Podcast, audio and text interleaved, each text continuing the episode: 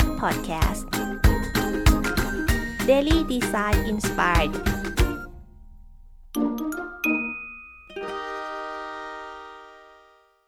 สวัสดีครับ ยินดีต้อนรับสู่หิมชิดแชทพอดแคสต์อีกครั้งนะครับ คุณอยู่กับสกลทีละวรันยูนะครับ วันนี้เราก็จะมารีวิวหนังสือชื่อ Good Service นะครับ How to Design Service That Work นะ เขียนได้รูดอนดอนนี่ครับอันนี้มาถึง principle ข้อที่ 8 เนี่ยเขาพูดถึงเรื่องว่า Service Design ที่ดีเนี่ย เขาบอกว่าให้มีจำนวนขั้นให้น้อยที่สุดนะครับ เท่าที่จะทำให้งานนั้นสำเร็จนะครับ การเป็นการที่ดีเนี่ยควรที่จะใช้เวลาน้อยนะให้มีการเป็นสัมพันธ์กับผู้ใช้นะครับ แล้วก็ไอ้เราอาจจะมีคำถามว่า แล้วจำนวนขั้นในการบริการเนี่ยควรมีเท่าไหร่เนี่ยซึ่งอันนี้เนี่ยก็จะไปเกี่ยวข้องกับจำนวนของการตัดสินใจที่ผู้ใช้ต้องตัดสินใจนะครับกฎที่ดีคือว่าถ้าสิ่งต่างๆเนี่ยทำแบบอัตโนมัติเนี่ยโดยที่เราไม่ต้องรู้เกี่ยวกับกระบวนการ ด้านในเนี่ยก็จะเป็นสิ่งที่ดีนะครับ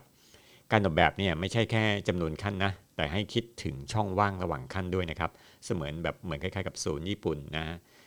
ที่เขาจะจัดช่องว่างนะครับที่ทำให้สวยงาม แล้วก็ทำให้สิ่งต่างๆเนี่ยสำคัญขึ้นนะครับ ถ้าเราเปรียบเทียบเนี่ยก็เหมือนกับริทึมนะครับคือจังหวะ แล้วก็ส่วนของเทมโปนะครับคือความเร็วของแต่ละขั้นนะครับ ผู้เขียนเนี่ยแบ่งบการออกเป็น 2 ส่วนคือว่า involved service นะครับคือกรบริการที่จะต้องมีขั้นตอนเยอะ หรือว่าขั้นตอนที่ช้านะเช่น กรบริการทางการแพทย์นะคือการรักษาเนี่ยต้องทำแบบรวดเร็วนะครับแล้วก็เวลาที่จะตัดสินใจเกี่ยวกับคนไข้เนี่ยเขาบอกว่าต้องช้านะจะเห็นสังเกตว่าเออมันมีคอนทาร์นะระหว่างรักษาแบบเร็วแต่ตัดสินใจต้องช้านะครับ เพราะต้องพิจารณานะครับ แพทย์เนี่ยต้องมีเวลามากหน่อยเนี่ยในการคุยคนไข้นะว่ามีอาการเป็นยังไงบ้างเกิดอะไรขึ้นนะครับ อันนี้จริงครับเวลาเวลาไปหาหมอเนี่ยบางทีหาหมอแบบเร็วๆเนี่ยแล้วเขาถามไม่กี่คำแล้วประโยคไม่กี่คำปุ๊บเดียวเสร็จออกมาเนี่ยมันไม่เคยได้ผลเท่าไหร่นะครับ อันที่2เนี่ย transaction service นะคือบริการที่เกี่ยวกับการโอนเงินนะครับ อันนี้ต้องเร็วแล้วก็มีจำนวนขั้นที่น้อยนะเช่น Amazon เขาบอกว่าคลิกแค่หนึ่งครั้งเนี่ยก็สามารถสั่งซื้อของได้เลยนะไม่ต้องไปกรอกพวกใบเสนีนะครับหรือว่าเครดิตการ์ดกรอกเครดิตการ์ดนะครับ โดยสุดแล้วเนี่ยเราต้องดูว่าการตัดสินใจเนี่ยเกิดขึ้นที่ใดในบริการของคุณนะครับให้ผู้ใช้โฟกัสงานหนึ่งอย่างนะในแต่ละงานเท่านั้นนะครับ แล้วก็คิดเกี่ยวกับความเร็วหรือช้าในขั้นของคุณที่จำเป็นนะครับ มาถึง principle ข้อที่9นะครับบริการที่ดีเนี่ยควรจะเสถียรทั้งหมดนะครับการบริการเนี่ยเขาบอกว่าควรจะมี look and feel นะครับภาษาที่ใช้สไตล์นะฮะของภาพหรืออะไรต่างๆรูปแบบประชาสัมพันธ์นะครับ ปัญหาหนึ่งของ การที่ไม่เสถียรในการบริการคือว่าบริการที่ผู้ใช้ทำอยู่เนี่ยมันมันมีหลายช่องทางมันคงอาจจะไม่มีช่องทางเดียวเนี่ยซึ่งอาจจะมีปัญหากับองค์กรที่ทำ service พวกซอฟต์แวร์จาก vendor หลายเจ้านะครับทำให้ผู้ใช้เนี่ยอาจจะหลงกับช่องทางที่มีอยู่นะครับอีกเรื่องคือกรณีศึกษาพวกอย่างอย่างเช่น Tesco Shopping Service เนี่ยได้ทำ non binary ของเพศนะก็คือมีเพศที่เป็นยกอย่างเช่นมิสเตอร์นะผู้ชาย Missis ผู้หญิงนะครับ Miss นะก็คือผู้หญิงที่ไม่แต่งงานแล้วก็ ms นะครับ แล้วก็ยังมี mx นะครับ ซึ่งโอเปอเรเตอร์เนี่ยไม่สามารถสะกดคำว่า mx mx คือว่า mix นะนั่นแสดงว่าการบริการเนี่ยไม่ค่อยเสถียรเนื่องจากว่าไม่มีการเชื่อมต่อกับนโยบายเนี่ยที่ทาง Tesco ได้ตั้งไว้นะครับ ผู้เขียนเนี่ยแปลงคำว่า minimal viable product ที่ใช้กับพวก Scrum หรือพวกสตาร์ทอัพเนี่ยเป็น MV service นะครับ เพื่อสร้างการบริการที่ใช้งานได้แบบชิ้นเล็กๆมากกว่าการทำบริการทั้งหมดให้เสร็จนะฮะ แล้วก็มา test อะไรเงี้ยปัญหาเรื่องของความไม่เสถียรเนี่ยจะเกิดขึ้นเมื่อทั้งทีมเนี่ยทำงานพร้อมกันเนี่ยซึ่งทีมเนี่ยจะไม่ได้เป็นแบบยูนิฟอร์มนะครับเป็นมาตรฐานเนี่ยเพราะทุกคนเนี่ยจะต้องบริการลูกค้าที่แตกต่างกันนะครับเมื่อเราพูดถึงความเสถียรเนี่ยเราอาจจะแบ่งออกได้เป็น 4 ประเภทด้วยกันนะครับ ซึ่งประเภทหนึ่งก็คือความเสถียรข้าม user journey เนี่ยต้องให้แน่ใจว่าไม่มีช่องว่างใน user journey ของคุณนะครับ อันที่2เนี่ยความเสถียรในแต่ละช่องทางเนี่ย ผู้ใช้ของคุณเนี่ยจะเข้ามาหลายช่องทาง ให้แน่ใจว่าได้ทดสอบทุกช่องทาง แล้วก็ทดสอบการย้ายระหว่างช่องทางด้วยนะครับ อันที่ 3 ความเสี่ยงตลอดระยะเวลา เช่น บางบริการเนี่ยอาจจะไม่ได้พัฒนาช่องทาง แบบนี้เนี่ยไม่ได้พัฒนามาเป็นปีเนี่ยต้องเช็คดูว่าการบริการของคุณเนี่ยถูกถูกทดสอบทุกซอกทุกมุมนะครับ อันที่ 4 ความเสี่ยงระหว่างผู้ใช้ ผู้ใช้ที่จ่ายค่าบริการเยอะกว่าเนี่ยเช่น แบบว่าไปดูเก้าอี้ดูหนังนะ ที่แบบจ่ายแพงขึ้นหรืออินเทอร์เน็ตความเร็วสูง แต่ให้แน่ใจว่าบริการพื้นฐานเนี่ยทุกคนจะได้รับเหมือนกันนะครับ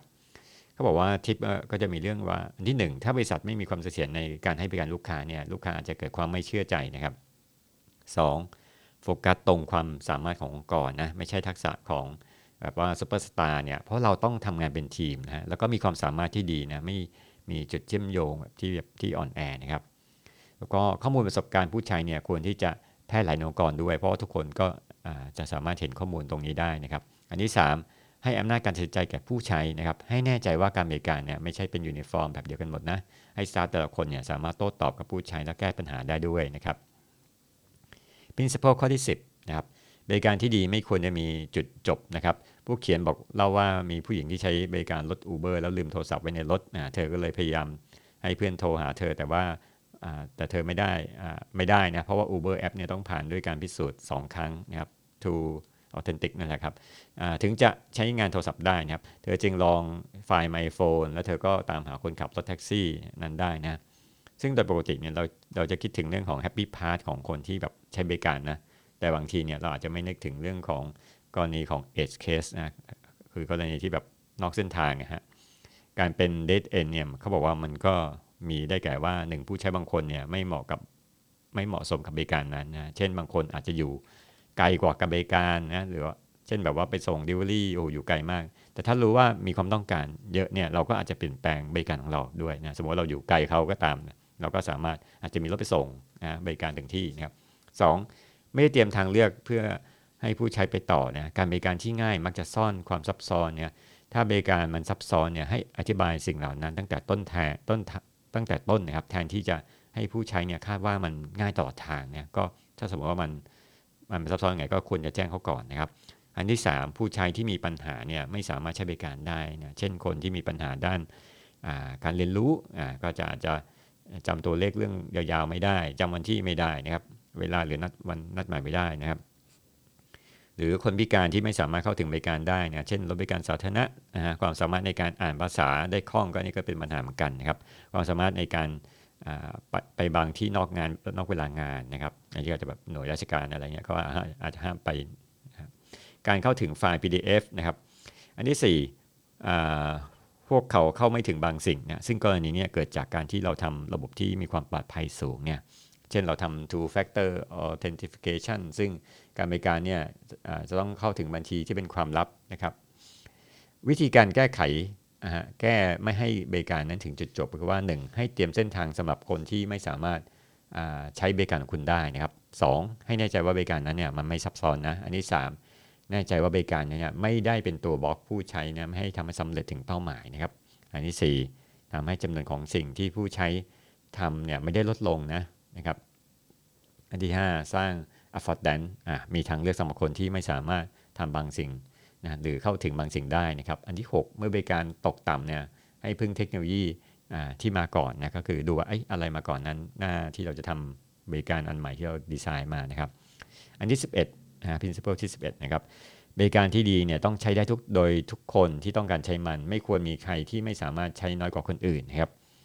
คนที่ใช้บริการไม่ได้เนี่ยไม่ควรคิด แค่ว่าเอ๊เขาเป็นผู้สูงอายุหรือว่าหรือเป็นคนพิการนะบางคนเนี่ยอาจจะมีปัญหาด้าน พวกอย่างเช่น การเงินนะเพศหรือศาสนาก็ตามนะยกตัวอย่างเช่น กล้องโกดักเนี่ยในอดีตเนี่ยเขาบอกว่าไม่สามารถถ่ายรูปคนผิวหมึกได้นะทำให้แบบคือถ่ายมาแล้วแบบว่าไม่ไม่ติดทำให้แบบเออมันมีอคตินะในการบริการนะครับของของบริการนี่มีปัญหามากมากนะครับเรื่องอสิทธิมนุษยชนนะครับconcept ของ อ่า inclusion คือว่าการรวมเป็นพื้นฐานเนี่ยเพราะนั้นบอกว่าเออต้องแบบ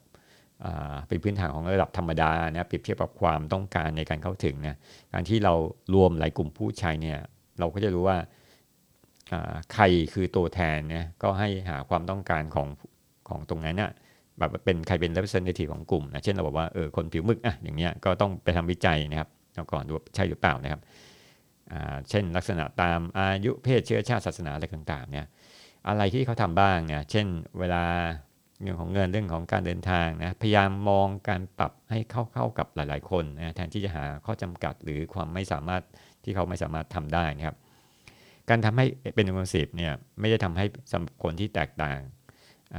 หรือทำให้แบบแบบแบบแบบเหมือนกับทำให้ทุกคนนะแต่ว่าพยายามทดสอบกับผู้ใช้ที่เป็นกรณีใช้ขอบมากๆนะเพื่อเช็คว่าการบริการนั้นนะเหมาะกับความต้องการมาตรฐานนะครับ ใช้ขอบหมายว่า edge กรณีของ edge case นั่นแหละครับ อีกอย่างคือว่าคนที่อยู่อยู่นอกเหนือผู้ใช้ปกตินะฮะมันก็จะมีกรณีศึกษาของ Betsey นะครับที่เขาเขาแบบว่าเขาเธอเนี่ยปอกแอปเปิลนะแล้วปรากฏว่ามันปวดมือ เธอก็เลยหาวิธีทำตัวจับที่ง่าย แล้วก็เป็นต้นกำเนิดของอ่า The OXO นะก็คือเป็นแบบกูดกิบนะครับที่แบบว่าจับแล้วแบบไม่ปวดเป็นคล้ายๆยางฮะจะปอกผลไม้อะไรเนี่ยก็จะมีเครื่องมือเครื่องครัวต่างๆนะครับ เราเนี่ยต้องมั่นใจว่าใบกันเราเนี่ยปลอดภัยมองเห็นได้ชัดเจนนะครับ แล้วก็เข้าใจง่ายนะครับแล้วก็ใช้งานง่าย แข็งแรงแล้วก็เท่าเทียมกันนะครับ มาถึง principle ข้อที่12 นะครับบริการที่ดีเนี่ยทำให้เกิดพฤติกรรมที่ถูกต้องนะจากผู้ใช้แล้วก็คณะนะอะไรคือพฤติกรรมที่ถูกต้องเนี่ยเออ อันนี้ก็มันก็คือสิ่งที่ผู้ใช้พยายามทำให้สำเร็จนะเช่น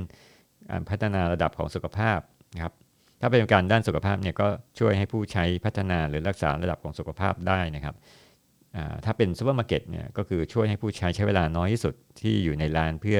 ใช้เวลาทำสิ่งอื่นนะครับเราก็จะเห็นว่ามันมันมี goal ที่แตกต่างกันนะครับ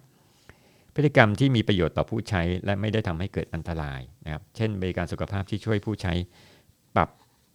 ด้านการอดอาหาร โดยมีบริการติดตามบนมือถือนะครับ monitoring ต่างๆ พฤติกรรมที่มีประโยชน์ต่อคนทำงานเนี่ย อันนี้บริการเนี่ยไม่ได้พูดเฉพาะผู้ใช้นะครับ แต่มีแต่ เป็นคนในองค์กรก็ได้นะครับ เช่นพฤติกรรมของคนทำงานที่ทำได้ดีแล้วก็อันนี้เขาบอกว่าควรจะให้รางวัลนะครับ พฤติกรรมที่ช่วยบริษัทยั่งยืนนะครับบางคุณบริการของคุณเนี่ยมีกำไรและไม่ได้ใช้รีซอสมากเนี่ยที่ไม่สามารถใช้ได้ในอนาคต อันนี้หมายถึงว่าแบบเราแบบไปสิ้นเปลืองทรัพยากรของโลกด้วยหรือเปล่านะครับเพราะฉะนั้นก็คุณจะทำให้มันยั่งยืนนะครับ พฤติกรรมที่มีประโยชน์ต่อโลกนะครับก็มีการไม่ส่งเสริมผู้ใช้หรือคนทำงานของเราทำอันตรายต่อสิ่งแวดล้อมที่เราอาศัยอยู่นะเช่น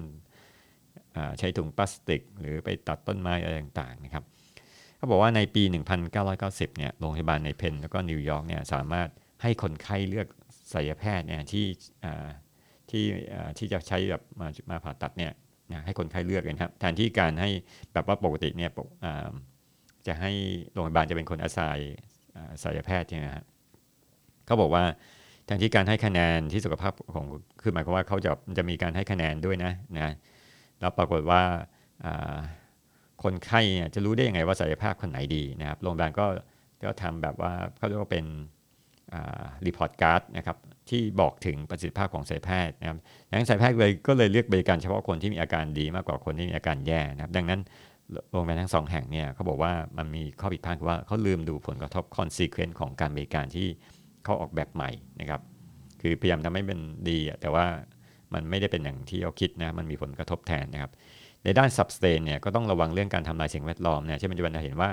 เออยกอย่างเนี้ยสมมติเราจะซื้ออาหารไปตักบาตรเนี่ยก็จะมีการใช้ถุงพลาสติกเยอะนะครับ เนื่องจากร้านขายอาหารเนี่ยจะทำงานได้เร็ว และส่งต่อให้ลูกค้าได้เร็วนะโดยที่ไม่ต้องใช้เวลามากในการแบบเหมือนกับใส่ปิ่นโต เหมือนสมัยก่อนนะครับ แต่ว่าจะต้องเตรียมอาหารใส่ถุงพลาสติกนะแต่พฤติกรรมอย่างเงี้ยของคนตักบาตรเนี่ย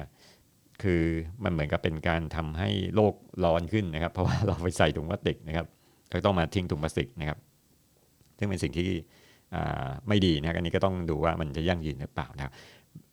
พิซ principle ข้อ 13นะครับบริการที่ดีควรจะตอบสนองเร็ว และปรับไปตามผู้ใช้นะครับ เช่น ถ้าผู้ใช้เปลี่ยนโทรศัพท์มือถือก็ควรมีบริการ เหมือนกันนะเขาเรียก face to face อะไรก็เหมือนกันนะครับ ก็คือมาแบบสามารถเปลี่ยนได้นะครับ การเปลี่ยนแปลงที่มีผลโดยตรงกับบริการนะ เช่นจองไปเที่ยวเที่ยว ถ้าไม่เปลี่ยนเนี่ยจะมีผลในแง่ของการเงินนะครับ การเปลี่ยนที่มีผลต่อทางอ้อมนะเช่น การเปลี่ยนนามสกุลนะครับ เราอาจจะมีระบบที่ผู้ใช้ผู้ใช้เนี่ยสามารถเปลี่ยนได้ด้วยตนเองไงอันนี้อันนี้ก็จริงฮะอย่างเช่นผมเคยเปลี่ยนพวกอีเมล account นะครับเพราะบางอันเนี่ยมันเก่าแล้ว ยกเลิกนะผมก็ไปที่ Apple แล้วก็เปลี่ยน Apple ID เป็นอีเมลแอคเคาแบบใหม่โอ้มันก็เร็วนะโดยที่แบบไม่ต้องไม่ทำแบบอะไรซับซ้อนยุ่งยากอ่า search อะไรนะเขาก็เรียกว่าอ่าภายอ่าเรียกเกี่ยวกับ security ต่างๆเนี่ยข้อ 14 บริการที่ดีควรอธิบายว่าทำไมการตัดสินใจนั้นถึงถูกใช้นะการตัดสินใจส่วนใหญ่เนี่ยจะมีหลักอยู่นะอยู่ด้านหลังอย่างตัวอย่างเช่นระบบศาลเนี่ยคือจะมีกฎนโยบายและซับซ้อนอยู่ด้านหลังอยู่นะครับระบบสารที่เราตัดสินใจด้วย คอมพิวเตอร์เนี่ยอาจจะช่วยลดอคติของมนุษย์นะแต่ว่าระบบเนี่ยมันก็ต้องแบบรวบรวมอะไรต่างๆ เข้าไปเพื่อใช้ในการตัดสินใจรวบรวมข้อมูลต่างๆนะครับเขาบอกว่าเช่นเดียวกับการตัดสินใจใครที่จะมาใช้บริการเล้าของสนามบินเนี่ยมันก็จะมีกฎเกณฑ์นะเอ้ยคุณคนนี้ใช้ได้คนนี้ใช้ไม่ได้นะครับการตัดสินใจส่วนใหญ่เนี่ยขึ้นกับนโยบาย ซึ่งอธิบายไม่ได้ให้กับผู้ใช้แล้วก็เจ้าหน้าที่นะครับข้อแนะนำในการสร้างระบบในการตัดสินใจคือว่า 1. ให้แน่ใจว่า การตัดสินใจนั้นเพียงพอนะครับให้ใช้การตัดสินใจที่อาจจะเกิดความขัดแย้งนะครับหรือจุดจบรวมถึงอคตินะครับสให้แน่ใจว่าการตัดสินใจนี้โปร่งใสนะครับเพราะว่าเจ้าหน้าที่เนี่ยต้องอธิบายผู้ใช้ว่าทำไมระบบตัดสินใจแบบนั้นนะเช่นประกันแบบหรูนะครับ 3. ให้แน่ใจว่าการตัดสินใจนั้นสื่อสารได้ เช่นผู้ใช้สามารถรู้ว่าการตัดสินใจในอดีตเนี่ยมีผลกระทบต่อปัจจุบันและอนาคตนะครับ เช่นก็บอกเตออไม่ตัดสินใจเปลี่ยน อินเทอร์เน็ตเป็น 5G อ่าก็จะเขาจะรู้อ๋อทำให้เราอาจจะจ่ายแพงขึ้นหรืออะไรก็ตามนะที่จะเกิดขึ้นนะครับอันที่ 4 ให้แน่ใจว่ามีทางที่จะอุทธรณ์การตัดสินใจนะถ้าเกิดการตัดสินใจผิดพลาดนะเจ้าหน้าที่ต้องสามารถรับคำอุทธรณ์นะไม่ว่าจะมีโอกาสในการเปลี่ยนน้อยมากนะครับเปลี่ยนแปลงน้อยมาก เช่นช้อปปิ้งสินค้าผิดเราต้องการเปลี่ยนนะครับ อันนี้มาถึง principle ข้อสุดท้ายละข้อที่15 บริการที่ดีเนี่ยควรที่จะง่ายในการพบผู้ช่วยที่เป็นคนนะครับ บางทีเออนี่เห็นจริงฮะเพราะว่าบางทีเราโทรอย่างเป็นโทรไปที่ธนาคารแล้วปรากฏว่ามีแต่ automatic automation ของคอมพิวเตอร์นะครับ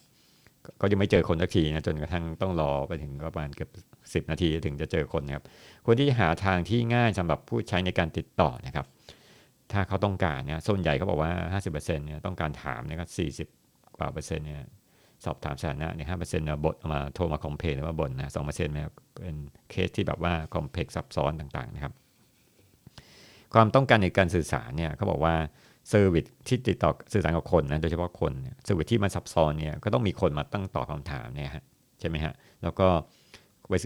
บริการที่มีความเสี่ยงสูงอ่าอันนี้แบบเออก็ต้องถามหน่อยว่าเกิดอะไรขึ้นนะโค้ดต้องมีคนมาตั้งตอบนะครับ การบริการที่มีมูลค่าสูงอ่าก็ต้องการคนมาแนะนำเช่นบอกเออเราจะซื้อรถอย่างเงี้ยนะครับหรือบริการที่ผูกติดกับ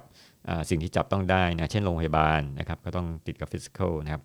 การที่มีคนเข้ามาเกี่ยวข้องมากเนี่ยกับบริการเนี่ยก็จะแพงตามสเกลไปด้วยนะครับสมมติว่าเรามี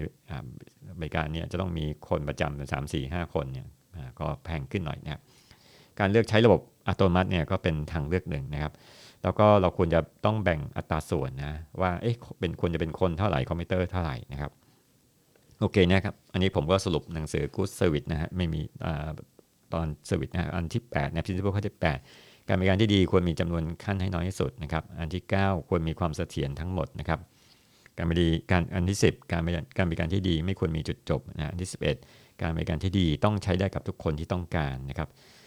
อันที่ 12นะครับการบริการที่ดีเกิดจากพฤติกรรมที่ถูกต้องนะครับ13 การบริการที่ตอบสนองเร็ว และปรับไปตามผู้ใช้นะครับ แล้วก็ 14 การบริการที่ดีควรอธิบายว่าทำไมการตัดสินใจจึงถูกใช้นะครับข้อ15 การบริการที่ดีง่ายในการพบผู้ช่วยที่เป็นคนนะครับโอเคนะครับ วันนี้ก็จบepisode อันที่2นะต่อจากอันอันแรกนะครับ Good Service How to Design Service That Work นะแล้วพบกันใน episode หน้านะครับ สวัสดีครับ Him Chit Chat Podcast Daily Design Inspired